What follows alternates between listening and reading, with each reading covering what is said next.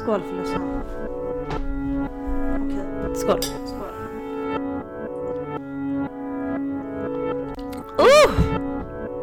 Oh fy fan. Vad var det där för någonting ens en gång? Jag vet inte, det borde du veta bättre. Det är du som har gett mig flaskan. ja.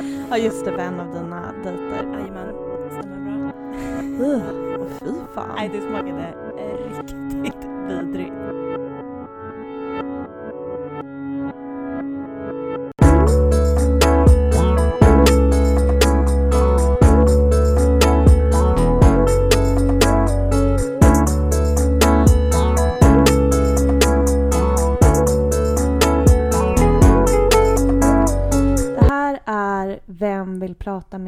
sorgsen? Jag heter Mickan. Och jag heter Steffi. Gud, vilken respons vi har fått på vårt första avsnitt. Nej men det är det sjukaste. Jag hade aldrig kunnat föreställa mig det här. Nej, vi har, alltså, det finns ju en anledning till att vi startade podden från början och det är ju för att vi visste att behovet att prata om sorg var stort. Ja. Men jag kunde liksom inte för mitt liv föreställa mig att det var så här stort. Alltså antalet mail, DMs, eh, sms som vi har fått. Det är alltså från folk som vi inte ens känner. Nej, jag är helt chockad. Det var det enda vi satt och sa till varandra den där dagen när avsnittet kom ut. Bara, nej men jag är i chock. Jag Vad är fan är det som händer? Vi satt bara och tittade på varandra och grät och skrattade om vartannat. Ja, det var ungefär det den dagen gick ut på. Ja. Nej, det är helt fantastiskt. Alltså stort tack till prick varenda liten kotte som har lyssnat på avsnittet, som har delat avsnittet och till alla er som har skrivit och varit så generösa med att berätta era egna sorghistorier. Alltså, det, är, det betyder så fruktansvärt mycket för oss. Jag tyckte att det var ändå så jäkla fint. Att det ändå framgick, det vi ville med den här podden. Vi sa ju det, om vi kan hjälpa en person så är vi glada. Ja, och det tror jag att vi kan säga att vi har gjort nu faktiskt.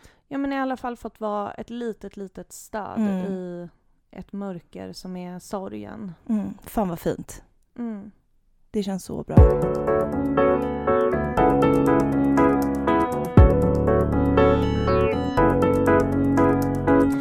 Idag så kommer vi prata om tiden precis efter någon har gått bort. Mm.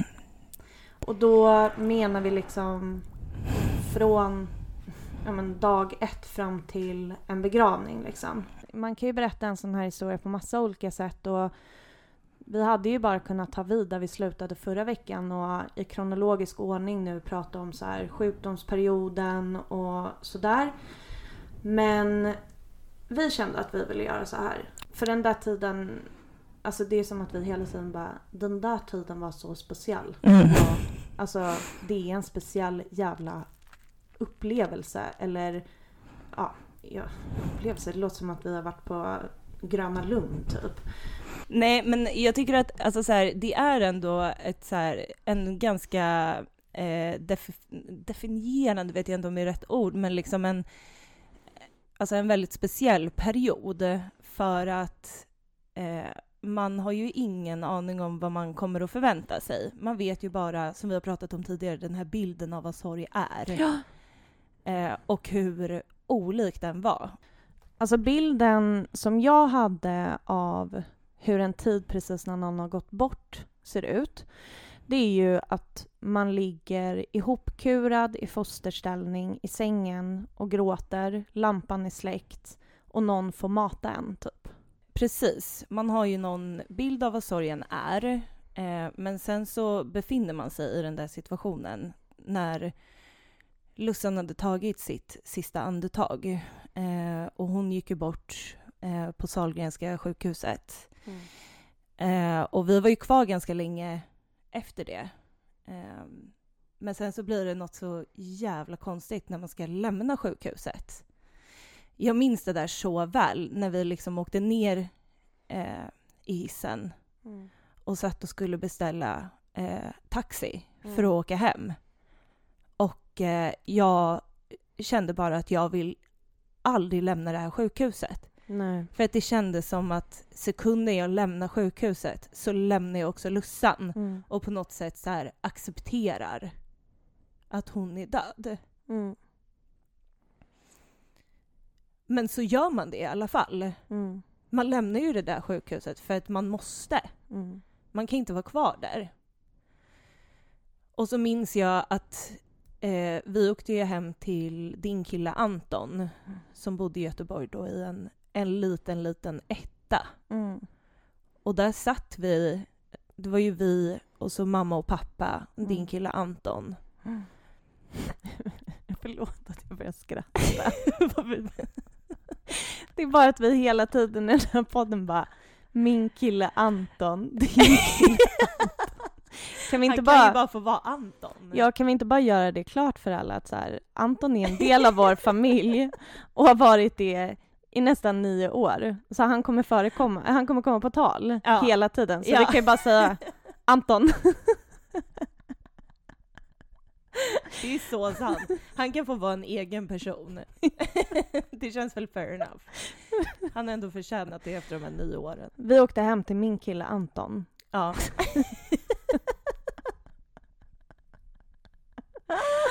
Min gud. fästman, mind you. Jajamän. Nej men och så bara minns jag att, att vi bara, vi somnade ju bara. Klockan var ju också jättetidigt på morgonen. Eh, och så sov vi i massa timmar. Jag minns att jag, mamma och pappa satt i en pytteliten soffa Ja. och sov sittandes liksom. Och sen så vaknade vi där någon gång tidig eftermiddag eh, och öppnade en eh, bib ja. och började dricka jättemycket vin. Jag håller helt med dig om den där känslan av att jag vill inte lämna det här sjukhuset för då lämnar jag Lussan. Men eh, återigen såklart så var det, jag tror liksom att det var jag som bara Pappa beställer du eh, taxi? Alltså typ som att jag återigen bara jag måste ta ansvar för gänget. Jag måste se till att gänget kommer hem. Jag blir så trött på mig själv Steffi. Ja. Det kanske var nödvändigt att någon var den. För att jag tror inte att vi hade kommit från det där sjukhuset annars. Nej, kanske inte. Jag tror faktiskt inte det. Nej men vi började ju dricka vin där vid klockan ett på eftermiddagen. Mm. Och vi hade ju inte ätit någonting heller. Nej, nej det hade vi inte. Men man är i... Som jag tänker på det nu så är det som att inför den här dagen så hade ju vi i stort sett levt på det där sjukhuset i typ tio dagar. Och man hade inte förstått att Lussan hade gått bort. För det fattade man absolut inte. Men man var ju, alltså man var så trött. För att vi hade liksom, det var ju alltid någon som sov på sjukhuset till exempel och så vidare. Vi var ju helt slut. Av, av alla de här månaderna. Ja. ja, vissa nätter så sov vi ju inte någonting. Alltså vi dygnade liksom. Mm. Så det blev på något sätt så här en urladdning och någon form av så här jag tror i stunden att kroppen var så utmattad och på något sätt så blir det så här automatiskt så att man, man bara man bara släpper lös allting som man har gått och hållit inne fast man fattar inte att man, eh, att man gör det liksom. Det var som att vi verkligen behövde det där rödvinet som vi började dricka. Alltså verkligen, det var ju också det som fick oss att typ börja våga prata Ja. lite. För att det är också det, var, var, vad börjar man prata om? Mm. Vem börjar prata? Mm. Vem vågar eh, säga någonting om hur det var att vara där? Mm. Och det där, alltså så här, det där kommer jag, kommer du ihåg vad det var vi pratade om? Nej. För att jag minns det som att det enda vi satt och gjorde eh, de där timmarna var att gå över de här dagarna vi hade de sista tio dagarna på sjukhuset. Mm. Minut för minut, sekund för sekund, vem Mm. som var var, vem som gjorde vad när, Mm. eh, vem som sov på sjukhuset det där datumet, vem som sov där det datumet. Om och om igen. Ja, det var ju vår enda verklighet just då. Exakt. Vi hade liksom ingenting annat och det är ju så det blir. Det tar ju över det tar över allt liksom, för att det är också allt. Mm. Det är allt på det vidrigaste sättet att förlora den som man älskar typ allra mest i världen. Mm. Så vi var ju helt uppslukade av det. Men vi var också så besatta av att vi var tvungna att göra någonting så här fint av den där dagen som hon hade gått bort. Och vi bokade liksom en restaurang som var hennes favoritrestaurang i Göteborg. Ja. Och, och vi genomför även det här restaurangbesöket. Ja. Hur, hur känns det för dig så här i efterhand? För för mig så känns ju det... Alltså jag vet, jag vet inte vad alternativet hade varit. Om det, hade, om det fanns någonting som hade varit bättre. Men nu när jag tittar på det i efterhand så känns det ju sinnessjukt. Jag tycker också att det känns helt sjukt. Alltså hade jag inte varit i den här situationen själv och hört någon annan berätta att de hade gjort så här, då hade jag bara, men gud. Men grejen är att man vet ingenting. Sorghantering är inte som man tror eller har fått lära sig att det ska vara.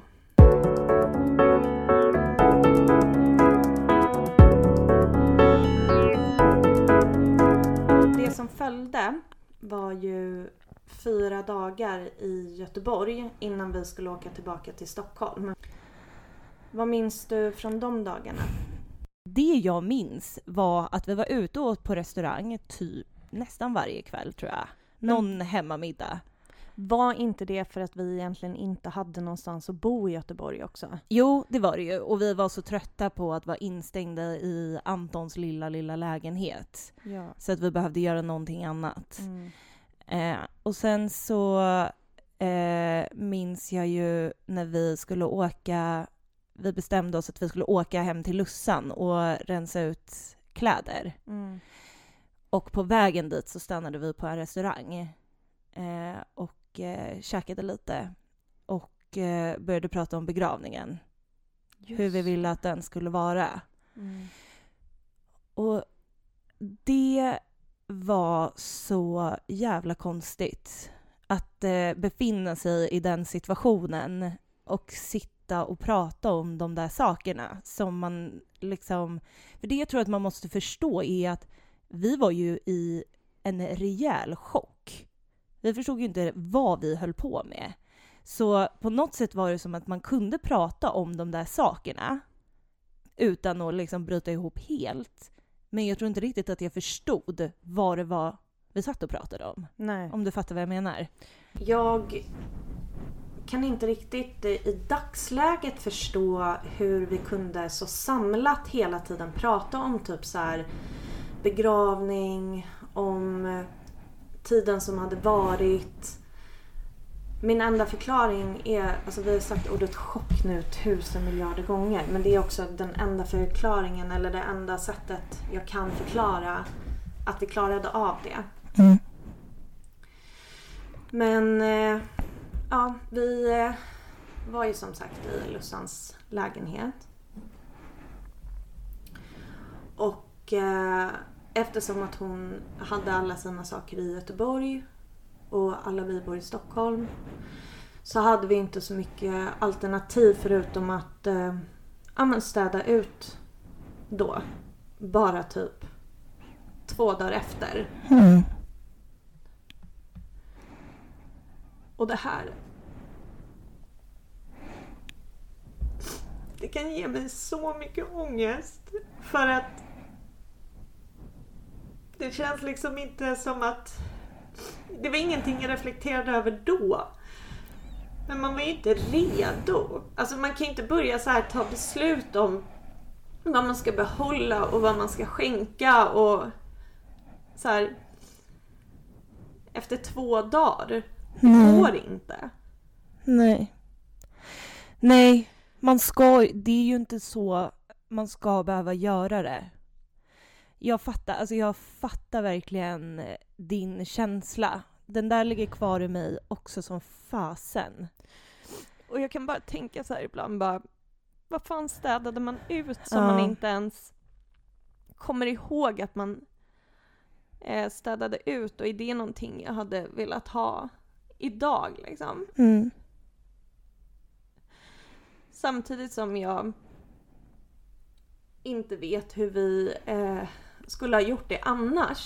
För att det inte varit en enkel uppgift för oss att åka tillbaka till Göteborg efter det här. Jag har ju varit där, jag var där några få enstaka gånger efter vi åkte hem den här gången. Och det var ju för att Anton fortfarande bodde där under hösten. Och sen så var vi nere en gång för att prata med Lussans läkare. Mm. Men det har ju varit... Det är fortfarande en hög tröskel för mig att sätta mig på det där tåget och vilja åka ner. Så att ha åkt ner en annan gång för att göra det där, Mm. det vet jag inte heller hur det hade varit. Nej. Men det känns som att... Jag vet inte varför det ger mig så mycket ångest. Det är Nej. någonting som jag har tänkt på. Som jag kan liksom fastna i. Ja. Och bara känna att... Fan. Att det inte bara fick gå lite mer tid innan vi var tvungna att göra den där grejen. På något sätt så är det ju som att man hamnar, man hamnar i den här chocken. Och helt plötsligt så ska du behöva hantera någonting som du inte ens har förstått har hänt än. Mm. Och jag antar väl att det är därför det går. Att det är därför man klarar av att göra det. För att du har inte, det har inte sjunkit in än. Du fattar typ inte vad du håller på med. Nej. Och det blir ju jobbigt i efterhand. Som Mm. den här grejen med kläderna liksom. Mm. Att det var utom kontroll. Vi, hade in, vi visste inte vad vi höll på med. Så, och det där var ju liksom den enda sån grejen som jag kan komma ihåg att vi behövde göra i Göteborg. Mm. Så jag fattar att den har satt sig. Liksom. Mm. För alla andra beslut och sånt kunde ju vi ta i Stockholm. Mm. Men just den där grejen kunde vi inte göra från Stockholm. Och det kändes också som att det blev påstressat. Mm. För att vi bara hade de här fyra dagarna. För det var Mm. inte heller rimligt att bara, nu stannar vi tre veckor i Göteborg tills vi känner oss redo att göra det här. Nej. Det kan man inte heller göra. Nej. Så det blev ju bara påskyndat. Mm. Vad kommer du mer ihåg? Har du något mer som du kommer ihåg från de här dagarna liksom innan vi åkte tillbaka? Nej. Nej. Jag vet ju vad vi gjorde men jag försöker mer liksom tänka hur jag kände. Mm.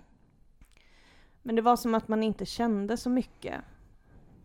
För att de där dagarna gick mest ut på att fördriva tiden tills vi skulle åka tillbaka hem. Typ ta hand om lite grejer.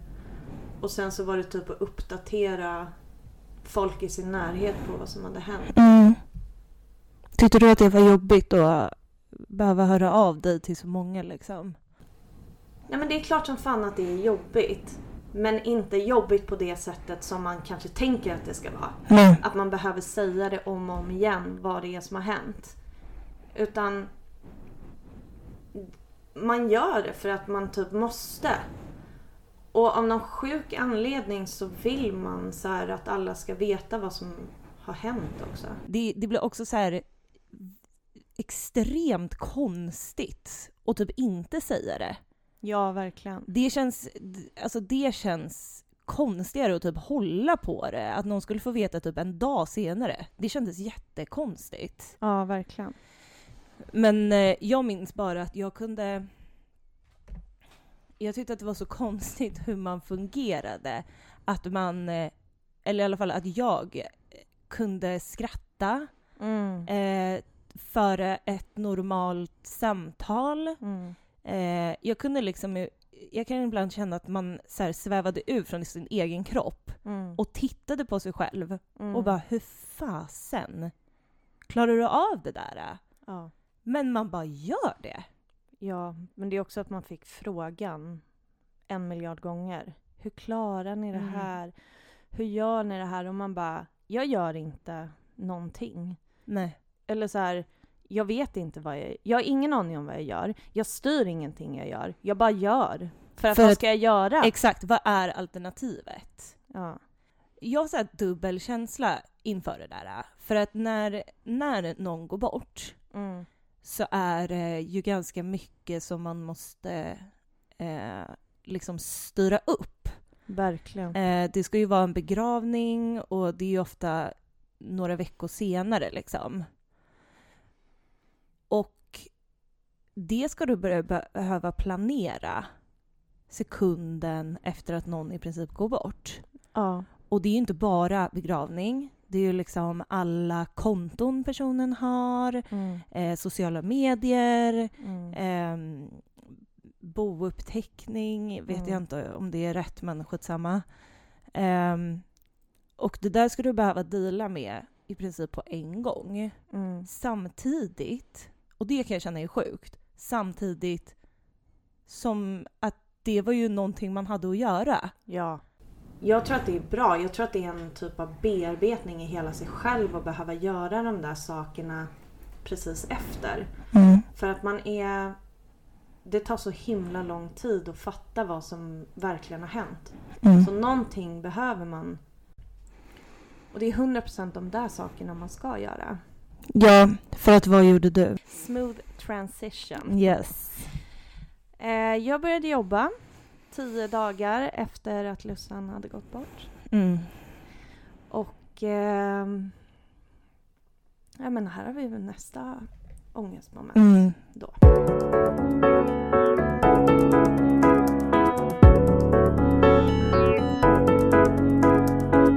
Jag kommer ihåg att jag kom in på mitt kontor och jag fick ett jättefint bemötande av min chef och mina kollegor och sådär. Men som vi var inne på lite tidigare så hade vi varit i en otroligt märklig bubbla. Där vi bara enbart hade pratat om saker som var kopplat till den här sjukdomen. Till Lussan. Till oss. Alltså hela Mm. grejen. Och jag hade ingenting annat i min hjärna. Och någonting som jag kommer ihåg, det var att den där första dagen jag var tillbaka så satt jag och berättade ganska detaljerat om hur hennes två sista timmar var typ. Mm. Hela det händelseförloppet. Vi kommer inte gå in på det nu. Men vi kommer kanske prata om det på något sätt senare, vid ett senare tillfälle. Det där är någonting som ger mig ångest. För att jag hade inte idag, på det sättet, på det detaljerade sättet som jag berättade om det då, berättat det idag. Jag hade berättat det i större, större drag Mm. och utlämnat så här. Alltså jag var inne på minut för minut ungefär. Och det fanns inget annat sätt att prata om det här då. Men jag borde, skulle verkligen inte ha varit på jobbet och pratat om det på det här sättet. precis som du säger, det här ältandet, det var ju, det var ju i princip det enda man gjorde de första veckorna. Och då Mm. spelade det ju ingen roll vem man var med. Den, va, den man var med var den Mm. som fick höra ältandet. Ehm, och då var du på jobbet, Mm. liksom. Jag var ju sjukskriven Ja. ganska lång tid efter, typ en och en halv månad eller något. Det är kul att jag också säger en, att det är lång tid, vilket det är ju verkligen inte. Nej. Men det kändes som det då. Mm. Eh, så jag var ju typ bara hemma. Mm. Men hade ju också det här behovet av att älta, så jag, jag vet typ inte riktigt vad jag gjorde. Jag pratade väl med mamma och pappa i telefonen. Du kollade också på hela Game of Thrones på typ fem dagar. Ja, det gjorde jag. För att hinna ikapp till de sis- det sista avsnittet. Att jag skulle kunna kolla på det tillsammans med er. Undrar om du är den snabbaste att ha kollat igenom alltså hela Game of Thrones. Nej men det är sinnessjukt. Det var, det var ju det enda, det var ju det enda jag gjorde. Ja. Jag lämnade ju typ inte min dator i ens en sekund. Mm. Alltså jag gick på toaletten med datorn, jag duschade typ med datorn. Mm. Alltså allt. Så jag har ju inte riktigt den där upplevelsen som du har. Nej. Men eh, grejen är att det, det hade ju bara kunnat vara vem som helst som hade råkat ringa och jag hade berättat allt. Ja. Alltså det hade typ kunnat vara en säljperson från Kom Hem. För att det var så stort behovet var liksom. Alltså det som jag tänker på, och när jag tänker tillbaka på hur jag var, det är att jag önskar att det hade funnits någon i mitt liv som sa åt mig att gå hem. Som sa åt mig att inte jobba. Och det här är... Självklart är alla personer olika. Men man behöver dela mycket när man går igenom en sån här traumatisk händelse. Och jag tror inte på att kasta sig tillbaka till jobbet, att distrahera sig, att liksom undvika sina tankar och känslor om det kring som har hänt. Jag tror inte på det. Punkt slut. Jag tror 100% att man behöver vara hemma. Man behöver fokusera på de här grejerna som vi varit inne på. Typ så här, hur ska begravningen vara? Man behöver absolut inte, som jag gjorde, stå på en scen. Det enda jag menar det är att man är i en sån stor chock efter en sån här händelse. Och man själv kommer inte kunna tänka klart. Personerna som är i samma situation som du, typ du och jag och mamma, pappa, Anton, alla dem. De kommer inte heller kunna säga åt dig. Så det måste liksom, det måste finnas någon annan där som bara tar tag i en och säger så här, vet du vad?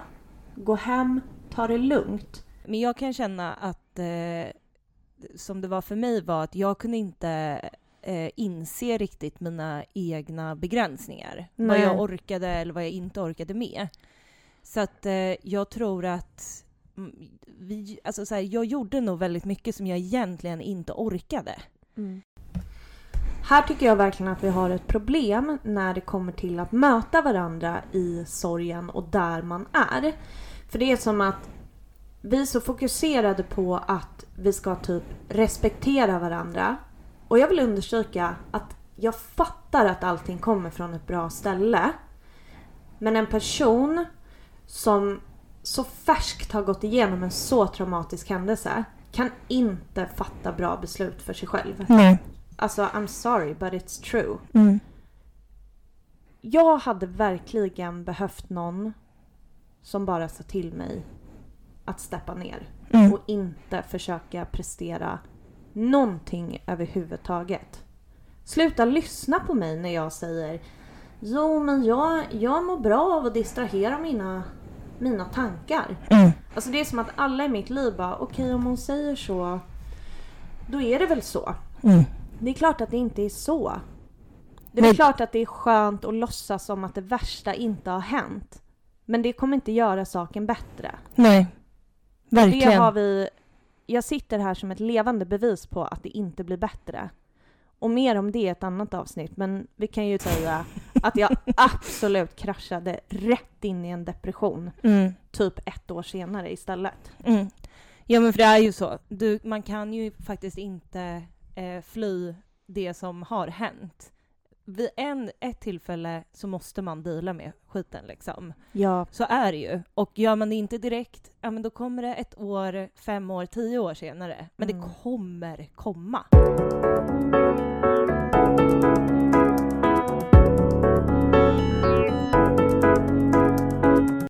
usch jag har verkligen en sån dålig känsla över hur, hur jag var under den här tiden.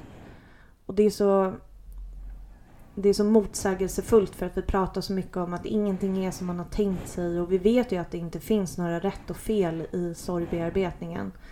Men ändå så kan man typ känna att, att man har gjort saker fel. Mm.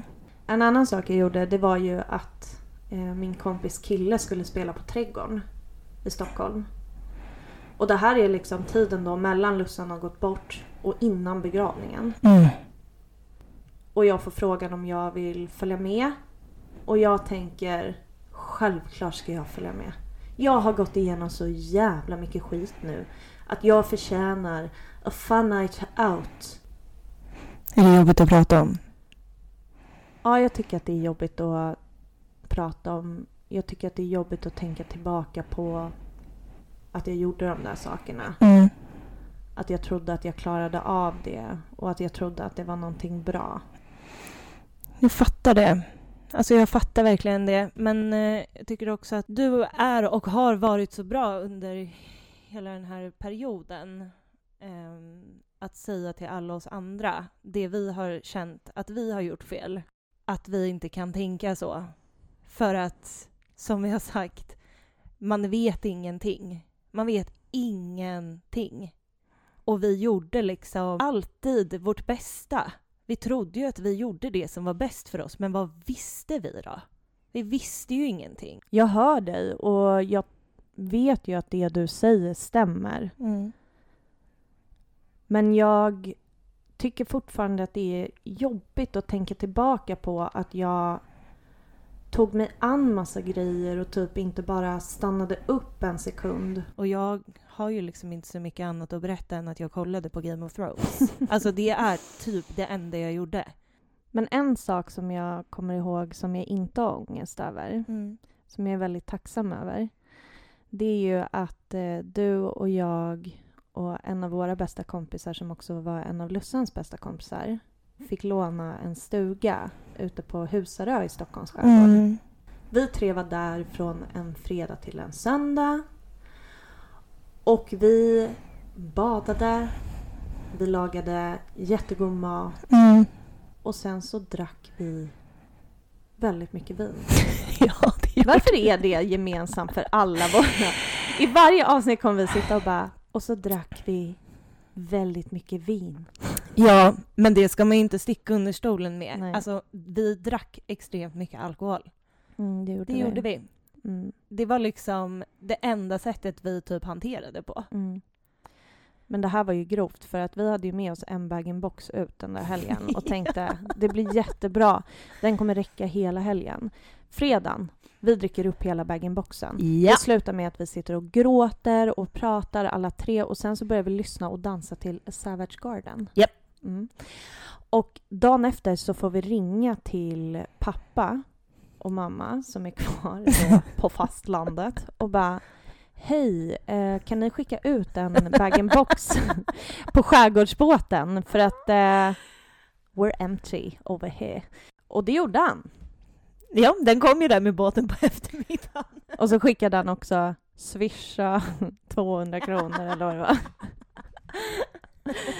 Här får man ingenting gratis. Jag hade faktiskt glömt att det ens var innan begravningen, om jag ska vara ärlig. Men eh, eh, de dagarna minns jag som typ en av de mest sunda sakerna man gjorde, eller vad man ska säga. Verkligen. För att vi pratade så mycket, vi fick ur oss så himla mycket, vi skålade för Lussan, jag vet inte ens hur många gånger. Nej. Och bara var så himla fria Mm. i sorgen. Mm. Och det, det tror jag också kanske är någonting man faktiskt kan ta lärdom. Mm. Att man, så här, att man får vara fri i sorgen. Mm. För att där var vi helt ensamma, det var bara vi. Mm. Det var ingen stuga ens i närheten. Mm. Och man kunde bara agera på precis det man kände exakt där och då. Mm. Vi har ju varit där mycket och det är en väldigt speciell plats för oss. Så det var fint, det kändes som att hon var med oss Exakt, man kände hennes närvaro. jättemycket. Mm. Vi kanske ska sluta för dagen här. Mm. Alltså nästan. Jag känner typ att jag chokar lite för när jag tänker tillbaka på den här tiden. Vi kanske får komma tillbaka till det någon Mm. annan gång för jag tyckte det här var skitjobbigt att prata om. Jag tycker att det är så jobbigt hur jag var under den här första tiden. Eh, Jag tyckte också att det här var ett ganska jobbigt avsnitt. Just för att man eh, fick gå tillbaka ganska mycket och tänka vad man ens gjorde av den där tiden.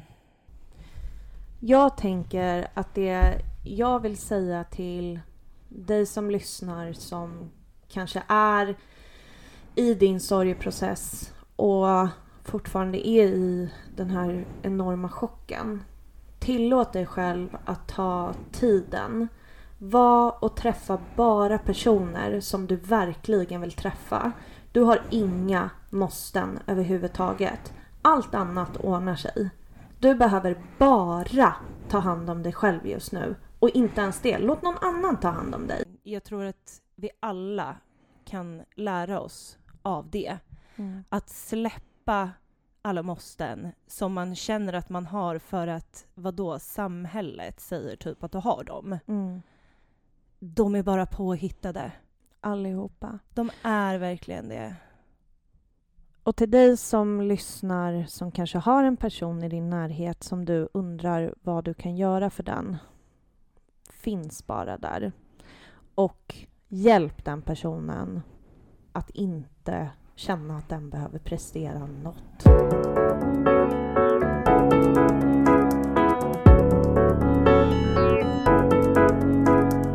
Det här gav mig ångest idag, Steffi.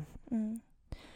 Jag vet att jag inte behöver tänka på att jag skulle ha gjort några fel men intellekt och känslor jobbar ju inte så jättebra ihop. Men eh, jag måste säga att jag tyckte att det var eh, otroligt starkt av dig eh, att berätta det här. Jag blev själv jätteberörd på Mm. andra sidan, även fast jag har hört det här eh, så många gånger. Jag bara hoppas att någon annan där ute kan känna igen sig i att vara helt störd och kanske ångra det efter. Jag Om du det. finns där ute, hör av dig till mig. Jag behöver höra att jag inte är den enda som dundrar på som en jävla idiot. Jag är helt säker på att du inte är ensam Mm. om det, faktiskt. Nu är det dags att runda av för idag, Steffi.